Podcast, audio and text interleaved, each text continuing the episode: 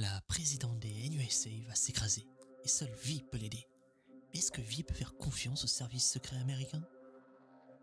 Parlons pour ce dernier épisode de la saison de Phantom Liberty, qui fait suite au patch 2.0 de Cyberpunk 2077, qui améliore drastiquement le jeu. La liste des améliorations vont du visuel au gameplay, et je peux dire que c'est vachement plus usif qu'auparavant. J'ai fait un run Netrunner plus Katana et c'est très frais. On peut enchaîner les ennemis et ça, franchement, ça donne beaucoup de plaisir. En ce qui concerne le DLC, c'est une excellente extension. CD Projekt nous a habitués à en faire d'excellentes. Et si Phantom Liberty n'est pas au niveau d'un Blood and Wine, il détruit la grande partie de la concurrence. L'écriture est très bien faite, les quêtes sont variées et intéressantes, et les personnages principaux aussi. Par exemple, on doit infiltrer un gala.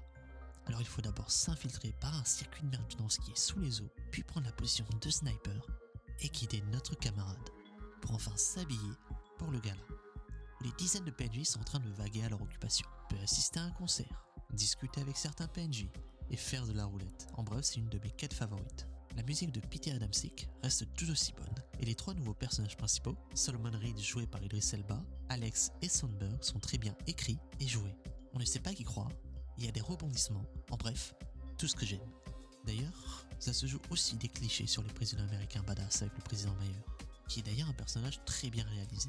J'ai mis une quinzaine d'heures sans faire trop les nouvelles quêtes annexes, celles que j'ai faites sont d'ailleurs très bien.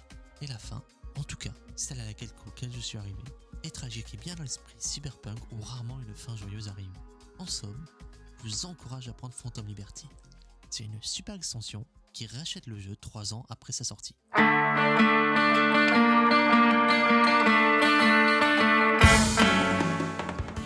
Merci à vous d'avoir écouté cet épisode.